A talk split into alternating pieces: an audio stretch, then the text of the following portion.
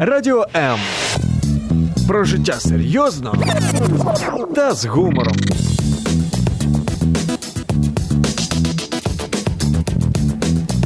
Радіо М.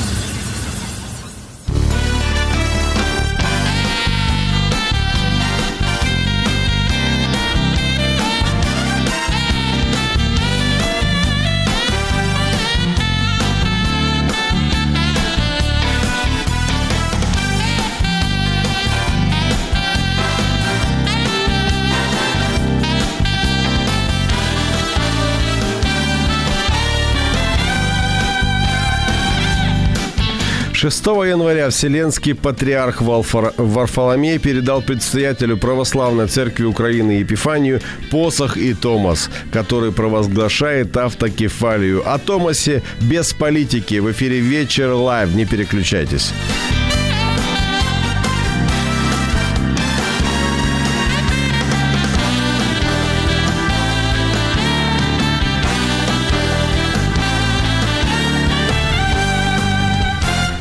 Демонстрация Томаса и торжествующие крики мне больше напоминают победу спортсмена на соревнованиях, а поскольку уровень этих соревнований международный, то и победа серьезная. Меня зовут Евгений Гольцов, добрый вечер.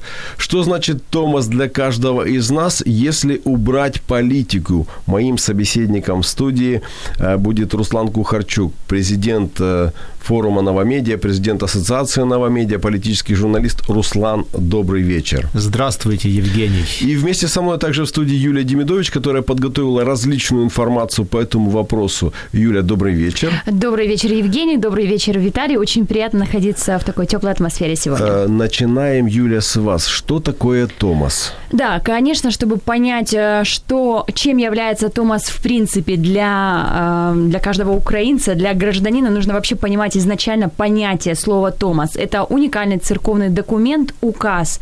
Выпускает его, когда главная церковь хочет предоставить фактическую независимость, то есть автокефалию. Ну и изредка были такие случаи, когда Томас выдавался по вопросам, которые касались именно положений христианского вероучения, то есть не по вопросу автокефалии. Слово «главный» и слово «христианский» – это два слова, которые связываются с этим словом Томас. Руслан, Томас и политика. Как эти два слова связаны между собой? Вот христианский и главный я понял, как связываются, а Томас и политика как связываются? В православной э, византийской традиции, в принципе, э, православная византийская традиция связана с политикой в своей сущности, в своей ДНК. Я сейчас это говорю безоценочно, даже просто как констатация исторической такой наследственности традиции, которая сформирована. Э, Вот, поэтому так было всегда в большинстве случаев. Мы можем вспоминать многие, сейчас есть 15 православных церквей в мире, вот Украинская православная церковь Украины стала 15, до этого было, до этого было 14, которые признаны всемирным православием, признаны Константинополем, то в большом количестве, особенно, но есть древние церкви, так называемые, это, например, Антиохийская, Иерусалимская, Константинопольская, и есть более новые. Вот среди древних не берем в счет, но от новых почти во всех государства или или государь, или первое лицо государства всегда исторически играла существенную роль в Получении легализации Томаса, да? православной церкви, получении Томаса или признания автокефалии. Всегда это по-разному происходило. Скажем так, то, что сейчас, то, как Украина сейчас получила Томас, это не, не все страны даже так получали, потому что исторические традиции уже более усовершенствованы сейчас. Поэтому в Украине тоже Томас, то есть независимость автокефалия Православной Церкви Украины, это также политический, в том числе вопрос. Я далек от мысли утверждать, что это, во-первых, политический вопрос. Это, безусловно, будет не совсем честно по отношению к православным людям, которых очень много в Украине. Это не, не до конца честно, но это в том числе политический вопрос, как и везде. Поэтому в этом смысле Украина, я осторожно и с некоторым уровнем критичного восприятия отношусь к тому, что этот процесс политизирован. С другой стороны, я даю себе отчет в том, что так было во всех новых православных странах, где эта автокефалия происходила. Поэтому Украина просто в рамках этой традиции отработала. Ну, чтобы подвести черту политическую, то я как раз и хочу спросить, какую можно политическую черту подвести, чтобы уже с политикой в этом вопросе завязать. Ну, поли... скажем так, в византийской традиции невозможно получить статус автономной православной церкви, например, церкви, если государство против этого. В принципе, в этом есть определенная логика. То есть важно, чтобы был национальный консенсус. То есть нелогично Константинополю признавать кого-то, религиозное какое-то объединение, если оно не государством у них какие-то постоянные конфликты, общество не принимает или слишком мало этих верующих. Поэтому я вижу в этом определенную закономерную логику, которая предусматривает то, что церковь, если она уже по-настоящему народная, если она, скажем так, де-факто стала государственной, вот это основная логика Константинополя. Для того, чтобы стать де-юре независимой или государственной, ну, независимо. То есть она, это юридическое признание. Да, это должно быть больше юридическим признанием. Поэтому сегодня православная церковь, Украинская православная церковь Киевского патриархата, которая уже существовала более 25 лет, которая все эти годы не была признана мировым православием, но де-факто она состоялась. По количеству приходов было не менее, чем у церкви Московского патриархата и прихожан, приблизительно пополам. Э, ну и плюс она сейчас пользуется большой поддержкой с точки, со, со стороны всех органов, органов государственной власти. Также очень показательно было, что все президенты Украины поддержали эту инициативу, по крайней мере, которые продолжают жить на территории Украины. То есть это Кравчук, это Ющенко, это Кучма и это действующий президент Порошенко. Это достаточно серьезный сигнал. Было решение Кабинета министров, было решение парламента. Поэтому э, было бы нелогично, если бы Константинополь при наличии всех этих факторов продолжал игнорировать запрос украинской православной церкви. Это было бы нелогично. Честно говоря, у меня бы тогда возникли даже вопросы Константинополя, что он э, в том, чтобы не дать Томас больше политики, было бы, при том, что все общество хочет, все органы власти хотят, все бывшие президенты, все действующие, в этом не дать Томаса независимость в этом факт случае было бы больше политически а, ангажировано, чем дать Томас. Поэтому не дать было бы политика, и дать было, э, есть политика, но, но дать это, по крайней мере, более логично и более закономерно. То есть политическая черта была подведена тем, что все стало на свои места, наверное, так да, можно оно, сказать. Наконец-то, наконец-то, и слава богу. Поэтому я сдержанно положительно, сдержанно, почему сдержанно, может, позже скажу, но сдержанно позитивно отношусь к предоставлению независимого статуса православной церкви Украины. Почему я говорю так, что все стало на свои места? Потому что э, у меня не совсем получалось состыковать в голове два факта. Э, сначала Владимир в Киеве всех крестил, тысячу тридцать лет назад, и только сейчас э, получается это юридические подтверждения.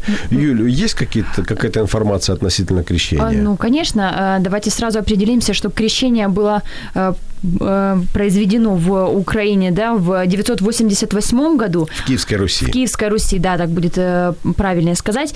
А официальный раскол церкви на католическую, на Ватикан, на западный обряд, на восточный обряд произошел только в 1054 году.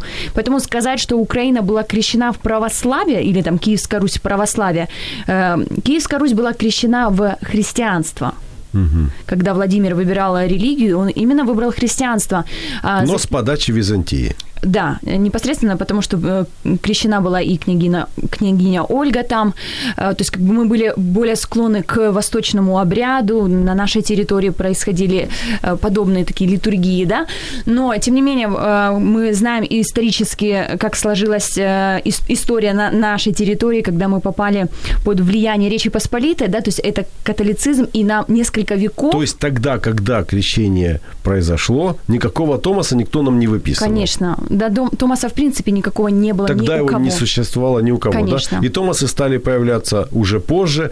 Э, ну, Есть какие-то вот исторические то, о чем говорил э, Виталий, о том, что есть такие... Руслан. Руслан, я прошу прощения. Э, Руслан, э, о том, что он говорил, что есть очень древние, да, вот такие церкви, как Антиохийская, Иерусалимская, есть такие более современные. То есть если мы, э, мы берем вот более поздний э, период, в 900, 1923 году получила Эстония, Томас э, в 24-м э, получила Польша прошлого века, в 45-м году получила э, болгарская церковь сразу после Второй мировой войны, в 94-м 94 году прошлого века получила Молдавская православная церковь, в 98-м совсем недавно это Чешская православная церковь, и вот в 2018 То есть это году страны, которые э, становились независимыми, или получали э, независимости, так. в общем-то, они четко, по-моему, очень логично. Кроме Украины. Кроме вот что Украины, интересно, да, важно. Кроме да. Украины,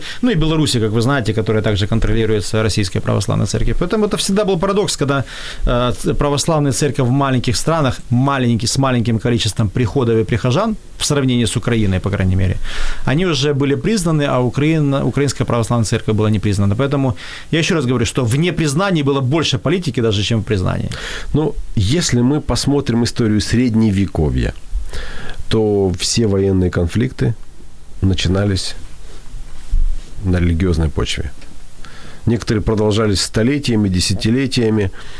Вот у меня э, есть вопрос. Есть вопрос. Нет ли у нас сейчас предпосылок для серьезных каких-то конфликтов именно на религиозной почве? Потому что э, Москва не менее серьезный центр влияния православия, чем Константинополь. А, э, Ну, я, я, я бы так не, не утверждал, что Москва не менее серьезная. М- Русская православная церковь огромная. А, И богатая. Бога- и богатая. Но она была, скажем так, она огромная именно за счет приходов Украинской Православной Церкви, так называемого Московского Патриархата. Поэтому для России, безусловно, э, это, честно говоря, очень больная хирургическая операция. То есть сейчас происходит разрыв с, э, с э, вот с, с э, Киевом, матерью э, городов русских. Именно тут зарождалось христианство на, на этой части земной суши. Именно отсюда идет традиция христианства и, безусловно, которая позже стала называться православным христианством. Поэтому э, у России возникнут очень серьезные э, иде- проблемы с идентичностью, потому что вся их идентичность, она корнями в Киеве. Э, именно поэтому для них это не пустой звук Святой Владимир, не пустой звук э, э, хол- холмы над Днепром и памятники крещения здесь. Но им нужно признать историческую действительность, что Украина – это независимое государство, и да, действительно, здесь все начиналось. Украинская церковь никогда не ставила под сомнение легитимность э, Российской Православной Церкви, хотя, честно говоря, с формальных точки зрения там есть в чем покопаться в 17 столетии, Э, вот, при желании. Но зачем, зачем это делать? Мы люди более интеллигентные и благородные, чем они, поэтому мы не хотим, э, как, насильственно, полунасильственно был ими получен свое время статус легальной церкви. Вот. То есть у них тоже нет Томаса, Там, там, получается. там, да, там, ну, оно было чуть ли не, не, не зажали там Константинополь. Но- А но так я- и зажали. Но, но я так хочу, зажали Константинополь. я хочу да. уточнить, у них есть Томас или нет? Ну, понимаешь, его никто не видел, Евгений. А зачем ты задаешь такие болезненные вопросы спустя 300 лет? Давай будем считать, что он есть. Хотя, судя по всему, никто его не видел. Поэтому... Может, он просто бережно хранится, его не затрогать. Я имею в виду как, Чтобы он как не документ рассыпался. физический, да, который можно руки взять. Э, Поэтому, э, да, мы как э, люди милостивые по отношению к нашим братьям, меньшим россиянам, уже с пониманием относимся к тому, что лет 300 назад, может, не выдавались эти документы в должном оформлении, как это сейчас красиво. Да и Бог с ними.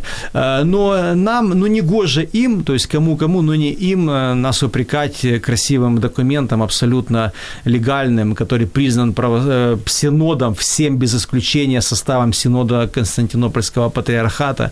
Поэтому высочайшая степень легитимности у православной церкви Украины сейчас, хотя, безусловно, он еще не максимальный. Чтобы он стал максимальным, безусловно, должно произойти реальное объединение православных церквей, чтобы как можно больше общин УПЦ МП, они все-таки влились в православную церковь Украины, но ни в коем случае не путем насилия, заставляния и прочее. Это все недопустимо. Чтобы не было э, что- насильственных чтоб- действий. Чтоб не повторилось, как это бывало в прошлые века. Эм, Кстати, насчет динамики, да, вот этой хирургической операции, которая в данный момент э, период происходит, э, большое количество церквей, приходов переходит в, из Московского патриархата МП, да, в Украинскую православную церковь, и вот буквально на, на 14 января уже этого года э, в Украинскую православную церковь Киевского патриархата эм, перешли 71 парафия изменив церковную юрисдикцию. А с Московского патриархата именно уже в ПЦУ сразу да, перешло 125 парафий. И с каждым днем это число увеличивается. Это буквально вот на 14 января. За последние, за последние полгода, полгода очень многие люди, э, например, даже именовали себя атеистами, но Киевского патриархата. Поэтому неудивительно, что многие сейчас стремятся этим себя идентифицировать. Но мне интересно, насколько без политики это вообще э, нужно, насколько без политики это нам при, принесет какую-то пользу. Если убрать вот политическую составляющую, Томас, хорошо, пришли, посмотрели на красивый сверток. Да, хорошо, у нас есть э, автокефальная церковь, у нас есть глава автокефальной церкви. Дальше что мы стали жить лучше, у нас стали дороги по-другому прокладываться, у нас поменялось сознание. Есть ли в православии э, какая-то идеология жизненная? Безусловно, будет э, красиво, чтобы на этот вопрос отвечал человек, практикующий православный. Я скажу так, что православная церковь и имеет большое количество прихожан в Украине. Проблема православных прихожан, что они недостаточно воцерковлены, как, например, по крайней мере, те, которые называют себя православными, они значительно менее воцерковленные, чем те, кто называет себя протестантами и католиками. То есть среди людей, которые себя идентифицируют с какой-то конфессией, православные верующие, по моему наблюдению, это не социология, безусловно, являются менее воцерковленными. Для них это больше такой культурный этнический код, чем религиозные или личные христианские убеждения. Это большая проблема. И хочу сказать, что я немало общаюсь с, право... с истинно православными людьми, и они сами понимают, что это проблема проблема. То есть, на самом деле, э, священники, благочестивые, епископы, миряне, как они называют, людей, которые по воскресеньям ходят в храм или причащаются, они, они понимают, что это проблема. Они, они шутят э, такими шуточками, типа у нас есть э, прихожане, захожане и приношание. Приношание тех, кого приносят на крещение и на похорон. Э, поэтому они также критично к этому относятся. И сегодня православной церкви Украины нужно приложить, конечно, усилия, чтобы воспользовавшись вот этим всплеском интереса к церковной тематике, к православной тематике, э, усилить свою миссионерскую работу, усилить свою миссионерскую работу. Я, я единственное, что очень надеюсь, что это не превратится в прозелитизм э, с, с точки зрения попытаться перетягивать там католиков или протестантов, или вот теперь, чтобы у нас не возник тут в Украине там аналог э, православной церкви в соседнем государстве, когда она становится вот государственной де-факто. Вот, поэтому я знаю, вот в Фейсбуке есть, я наблюдаю за некоторыми православными священниками, такими здравомыслящими, хорошими, благочестивыми православной церкви Украины, которые сегодня активно используют э, вспышку интереса людей для того, чтобы приглашать на богослужение в храмы э, по воскресеньям. Мне кажется, я надеюсь, что некоторый рост количества верующих, он все-таки увеличится, и атеистов Киевского патриархата у нас станет все-таки меньше. Чем нам полезен и вообще нужен ли нам Томос без политики в эфире «Вечер Live». Не переключайтесь.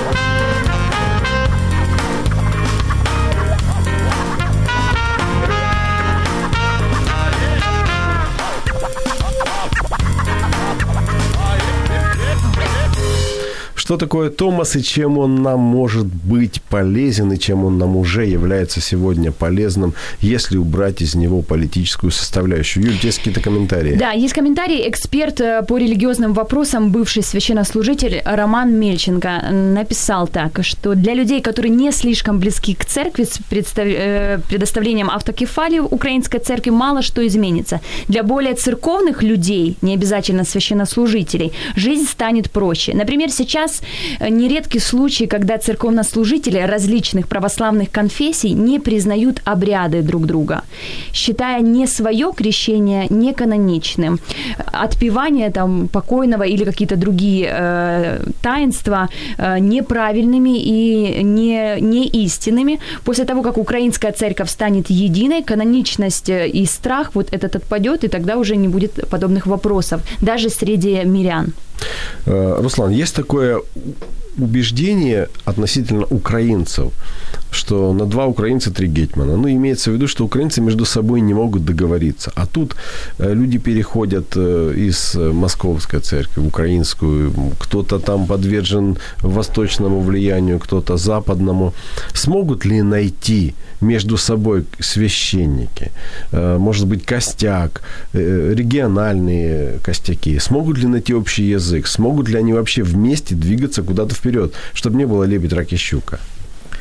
Эм, конечно, э, если процесс перехода э, МПшных церквей общин в православную церковь Украины, он закономерный, и я думаю, что он должен увеличиваться.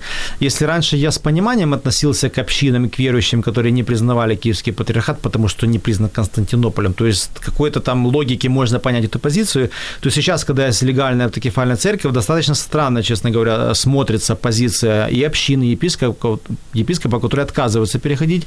Тут уже возникают формальные причины для подозрений и для упреков в очень серьезной политической взаимосвязи со страной-агрессором. В условиях военного конфликта это поведение кажется подозрительным. Поэтому пусть бы таких переходов было больше.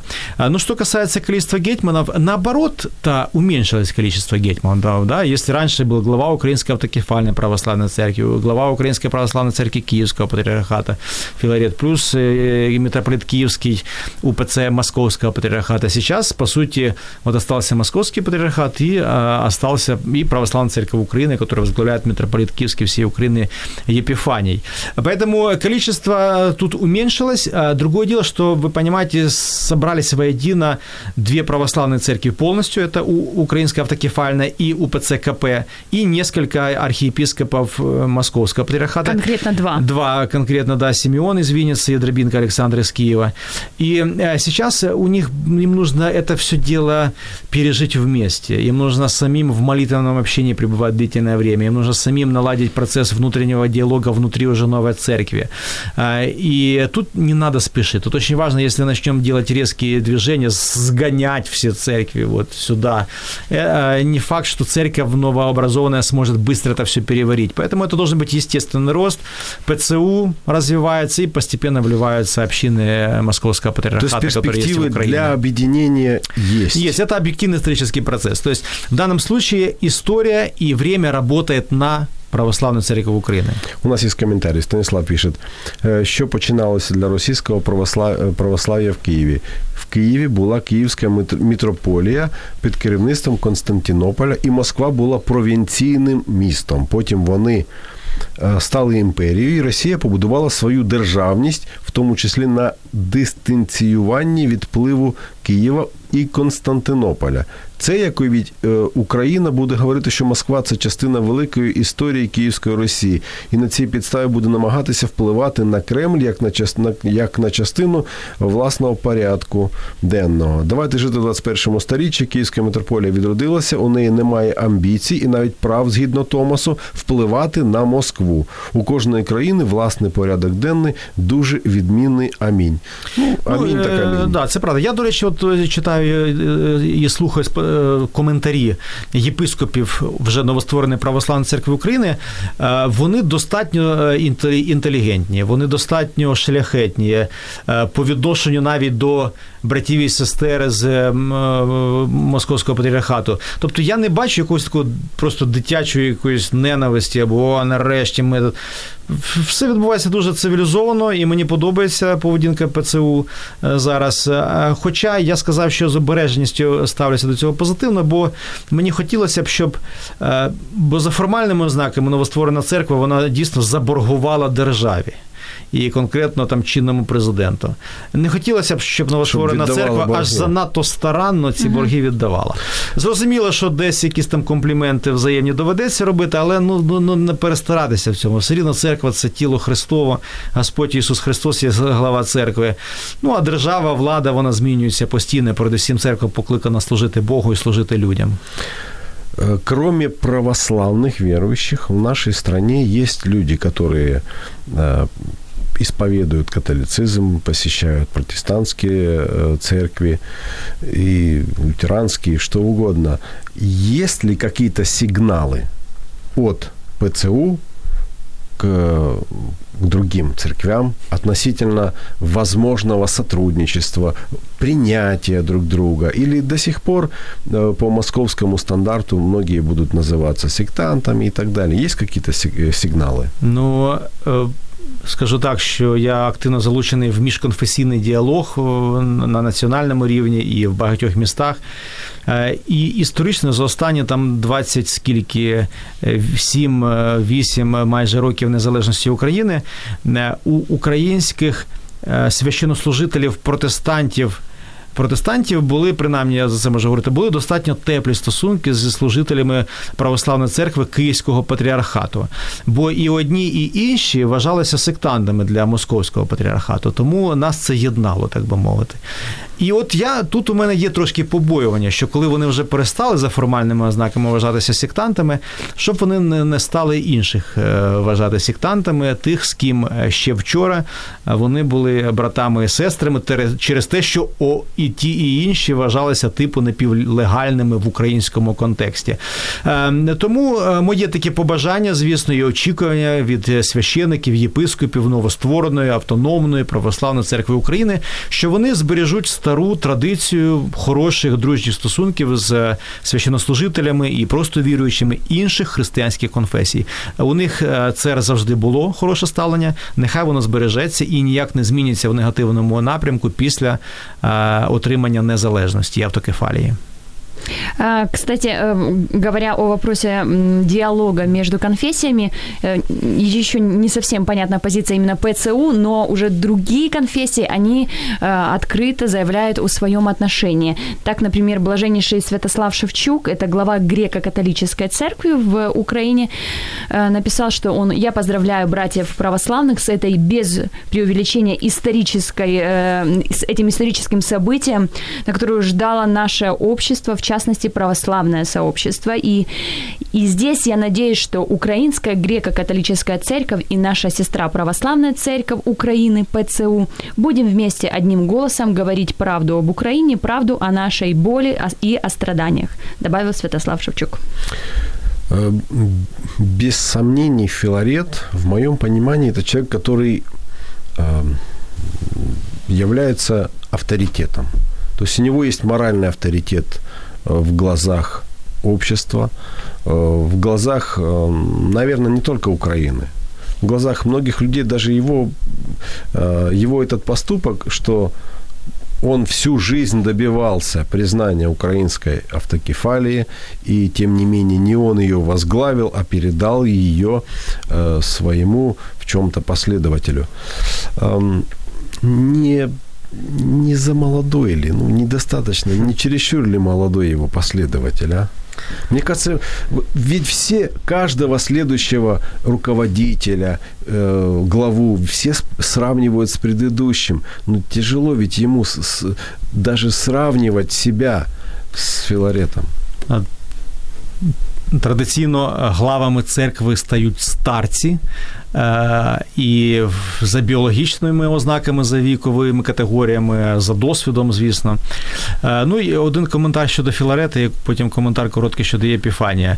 Філарет дійсно це історична особистість історичного масштабу, і він зробив найбільше для отримання е, автокефалі незалежності православної церкви України. Він не перший патріарх, були перед тим ще два патріархи. Він фактично третій, але перші були там по року півтора лише і Володимир. Володимир Патріарх, який загинув, як ви пам'ятаєте, не був похований в соборі, а був похований на на площі Софійській площі, угу, бо його не пустили. Да. Це був серйозний конфлікт в 92-му році. І після цього патріарх Філарет став патріархом Української православної церкви Київського патріархату, ну невизнаною тоді ще. А тому він дійсно створив історичну місію. Він завжди вірив в те, що це трапиться. Хочу сказати, що я політичною журналістикою багато років займаюся, взагалі в цій сфері е, багато років занурений створений, ніхто ніколи не вірив, що колись буде на їх за їхнього життя автокефальний статус Української православної церкви. Тобто ані політики, ані релігійні глядачі, всі казали, можливо, років за 100, за 70, за 200 колись це трапиться. Тому дійсно це е, ну боже диво певною мірою можна сказати, і в тому числі зусилля і патріарха Філарета, і чинного президента, який доклав багато зусиль для цього.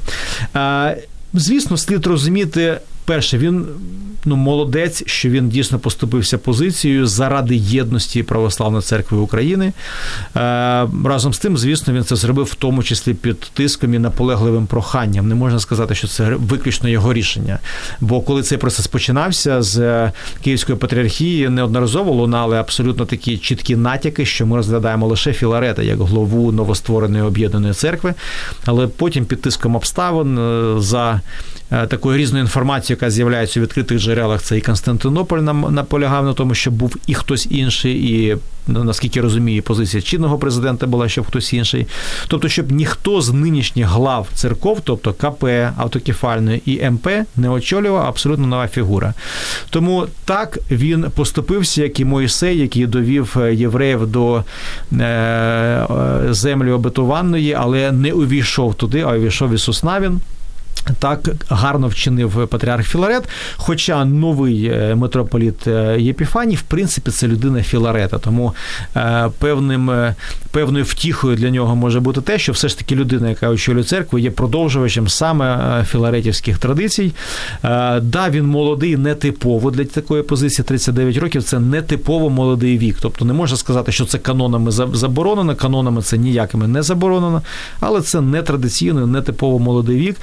Будемо спостерігати, поки що рано стверджувати, це на користь чи на шкоду е, православній церкві України. Всі спостерігають. О Томосі без політики в ефірі вечір Live». Не переключайтесь.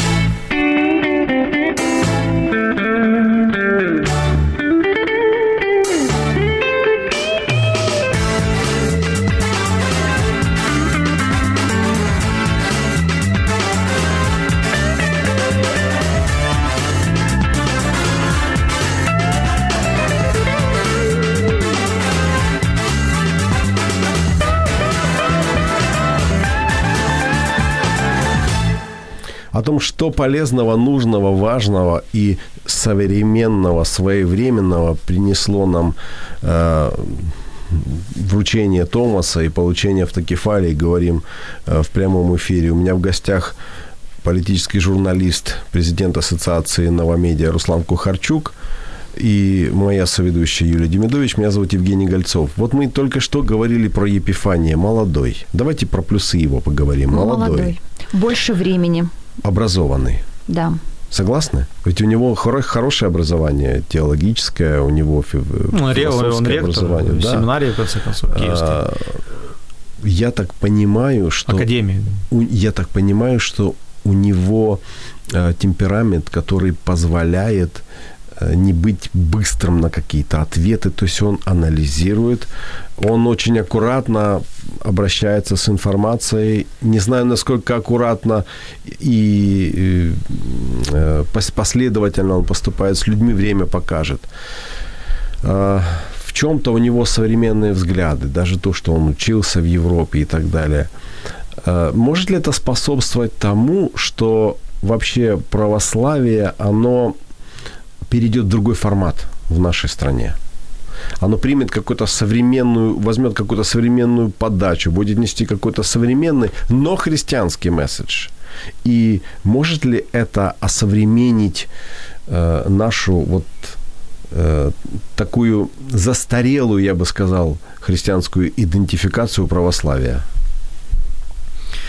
Е, я завжди з невеличким таким обережність, обережністю і побоюванням е, ставлюся до різноманітних е, закликів або натяків на осучаснення церкви, бо дуже часто це закінчується секуляризацією церкви і лібералізацією, в тому числі і секуляризацією. Тобто, все ж таки, церква це є певною мірою, і воно має так залишатися інородним тілом. Все рівно церква це народне тіло. Да, ми в світі, але ми не від світу. Тому це завжди треба пам'ятати. Е, Єпіфаній молодий, Єпіфаній знає грецьку мову, Єпіфаній ректор академії православної, людина, який зараз 39, але він з 34, тобто він вже майже 5 років був містоблюстителем. Тобто, вже за канонами було визначено, що у разі смерті патріарха Філарета і Єпіфаній і так би став е, тимчасово виконуючим обов'язки глави церкви до е, собору, який мав би відбуватися. Але слава Богу, Філарет живий і відбулося об'єднання, тому Епіфаній став главою об'єднаної церкви. Да, 90 лет, кстати. Е, да, сьогодні, сьогодні чи вчора, да. да. сьогодні дійсно це, це дійсно знакова подія, ювілей в Україні. Ем, тому, е, що стосується осучаснення православної церкви, я думаю, що буде непогано, що нарешті служіння почнуть проходити ще в більшій кількості церков українською мовою, а не зрозумілою там е, старослов'янською. Перше, друге, непогано лавочки поставити в храмах, е, принаймні як це, хоча б у католиків відбувається. А все решта, це вже принаймні це те, що не порушення ніяких канонів, насправді, чесно кажучи. Це більше така традиція, але це не порушення канонів були б ті лавочки, більше людей сиділи, і більше б людей слухали проповідь зрозумілою мовою. Все інше це вже питання дійсно внутрішньої богословської дискусії. Я думаю, що нам не варто туди втрачати, втручатися. Е, що стосується е, Єпіфанія, звісно, нас всіх трошки напружив, е, напружила ота опублікована в Ютубі розмова, яку записав пранкер з Єпіфанієм від представника там європейської якоїсь бюрократії, який зателефонував і англійською мовою. До речі, і поспілкувався з Епіфанієм, привітав його і поставив там кілька запитань. Епіфаній, думаючи, що це реальна розмова, почав відповідати. І коли йому поставили запитання там і про одностатеві шлюби, Епіфаній е, необережно сказав, що ви знаєте, яке ставлення до цього в Україні, але ми будемо працювати над цим. Що він мав на увазі, е, мені важко сказати. Звісно, вони трошки самі перелякали з цього. Пізніше відразу була заява ПЦУ, що наша позиція однозначна, біблійна, ми нічого не змінюємо, але все рівно цей е, молодий е, задор е, у тому, щоб знайти діалог, компроміс і симпатію отримати з боку там якихось бюрократів європейських, це не до лиця главі церкви. Це не до лиця. Будемо вважати, сподіватися, що це була така недоречна обмовка і реакція на провокацію, і все ж таки церква буде зберігати консервативні традиції. Я спілкуюся з деякими представниками братств, це так звані мирянські спільноти в православній церкві, і вони достатньо рішуче налаштовані е, на те, щоб слідкувати за традиційною біблійною консервативною позицією і очікувати цього від священиків і від е, нового глави церкви. Юль, я хотел бы попросить тебя, чтобы ты напомнила хронологию событий получения Томаса, э, в какой последовательности это происходило, и э, как-то так довольно быстро у нас это произошло, если не ошибаюсь, там в течение... Да, даже года не прошло, потому пол, что... Может быть, немного больше, чем полгода. Да, это на, на, ну, на, на, в конце зим, зимки, зимка навесні В апреле... А, на, в, навесні, навесні, да. В апреле 2018 года президент Украины Петр Порошенко обратился к Вселенскому патриарху о предоставлении автокефалии Украинской церкви. В сентябре уже в Украину прибыли посланцы патриарха Варфоломея, которые почти месяц вот провели в Украину. Они ездили по городам, они общались со священнослужителями. 9 октября в Стамбуле началось трехдневное заседание Синода, вот этих существующих официальных церквей, которые принимали решение дать, не дать эту автокефалию. 27-29 ноября в Стамбуле прошел Святой Священный Синод э, Вселенского Патриарха, и 15 декабря во время объединительного собора в Киеве православные архиереи объявили об объединении украинских церквей в единую православную церковь Украины. То есть э, некое действие должно было быть и с нашей стороны. 5 января Вселенский патриарх Варфоломей подписал э, Томас об автокефалии Единой православной церкви Украины. И уже 6 января мы наблюдали, смотрели в прямом эфире э, это священнослужение, да, это, это, эту литургию, которая проходила в Константинополе, после чего все кричали «Аксиус достоин». А что э, что полезного, важного, ну, может быть, даже практичного для тех людей, которые э, не исповедуют православие, исповедуют э, другие э, религии христианские. Что полезного для них, для нас, вот для меня, например, я посещаю евангельскую церковь? Ну, Я думаю, що е, це свято не нашого, не нашого двору. Ми дійсно маємо євангельську, протестантську ідентичність. Тобто, це наше свято як українців. Я я сказав би так, бо ем, Україна отримала легаль, легалізувала статус своєї православної церкви. а Україна за формальними ознаками, принаймні за кількістю людей, які себе ідентифікують українцями, є православною країною.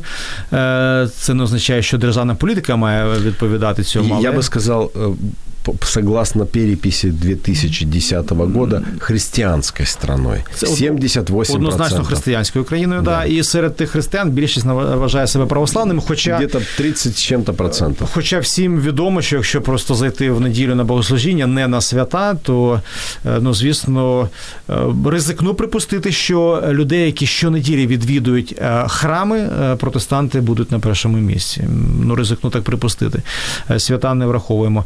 Тому тому для українців це подія, як для іванівських християн, е, це не є наша подія. Єдине, що е, можливо привід всім нам стати більш кваліфікованими е, щодо інших християнських конфесій деномінацій, краще розумітися для того, щоб вибудовувати більш якісний кваліфікований діалог. І я єдине, що тішуся, що я бачу, що багато колись формальних православних вони сьогодні більше намагаються вивчати православ'я, воцерковлення проходити, катехізацію, отримувати принаймні знання православні, а все решта це вже дія Святого Духу, який може торкнутися сердець цих людей, які не лише лише почнуть е, е, відвідувати храм, а також е, стануть людьми, які є послідовниками Ісуса Христа, що власне означає християнин.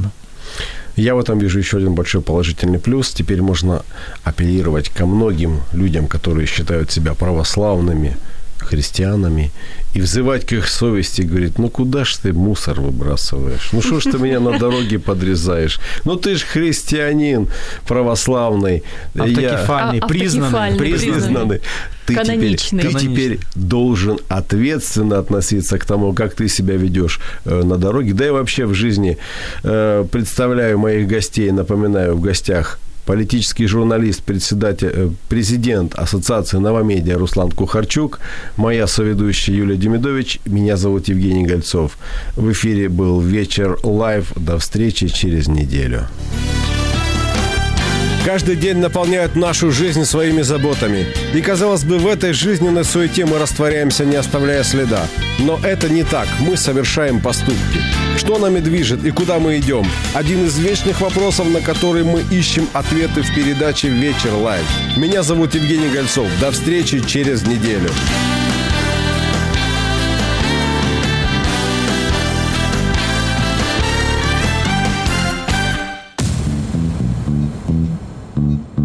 Радіо М.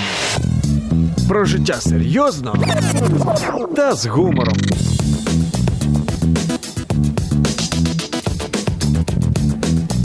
Радіо М.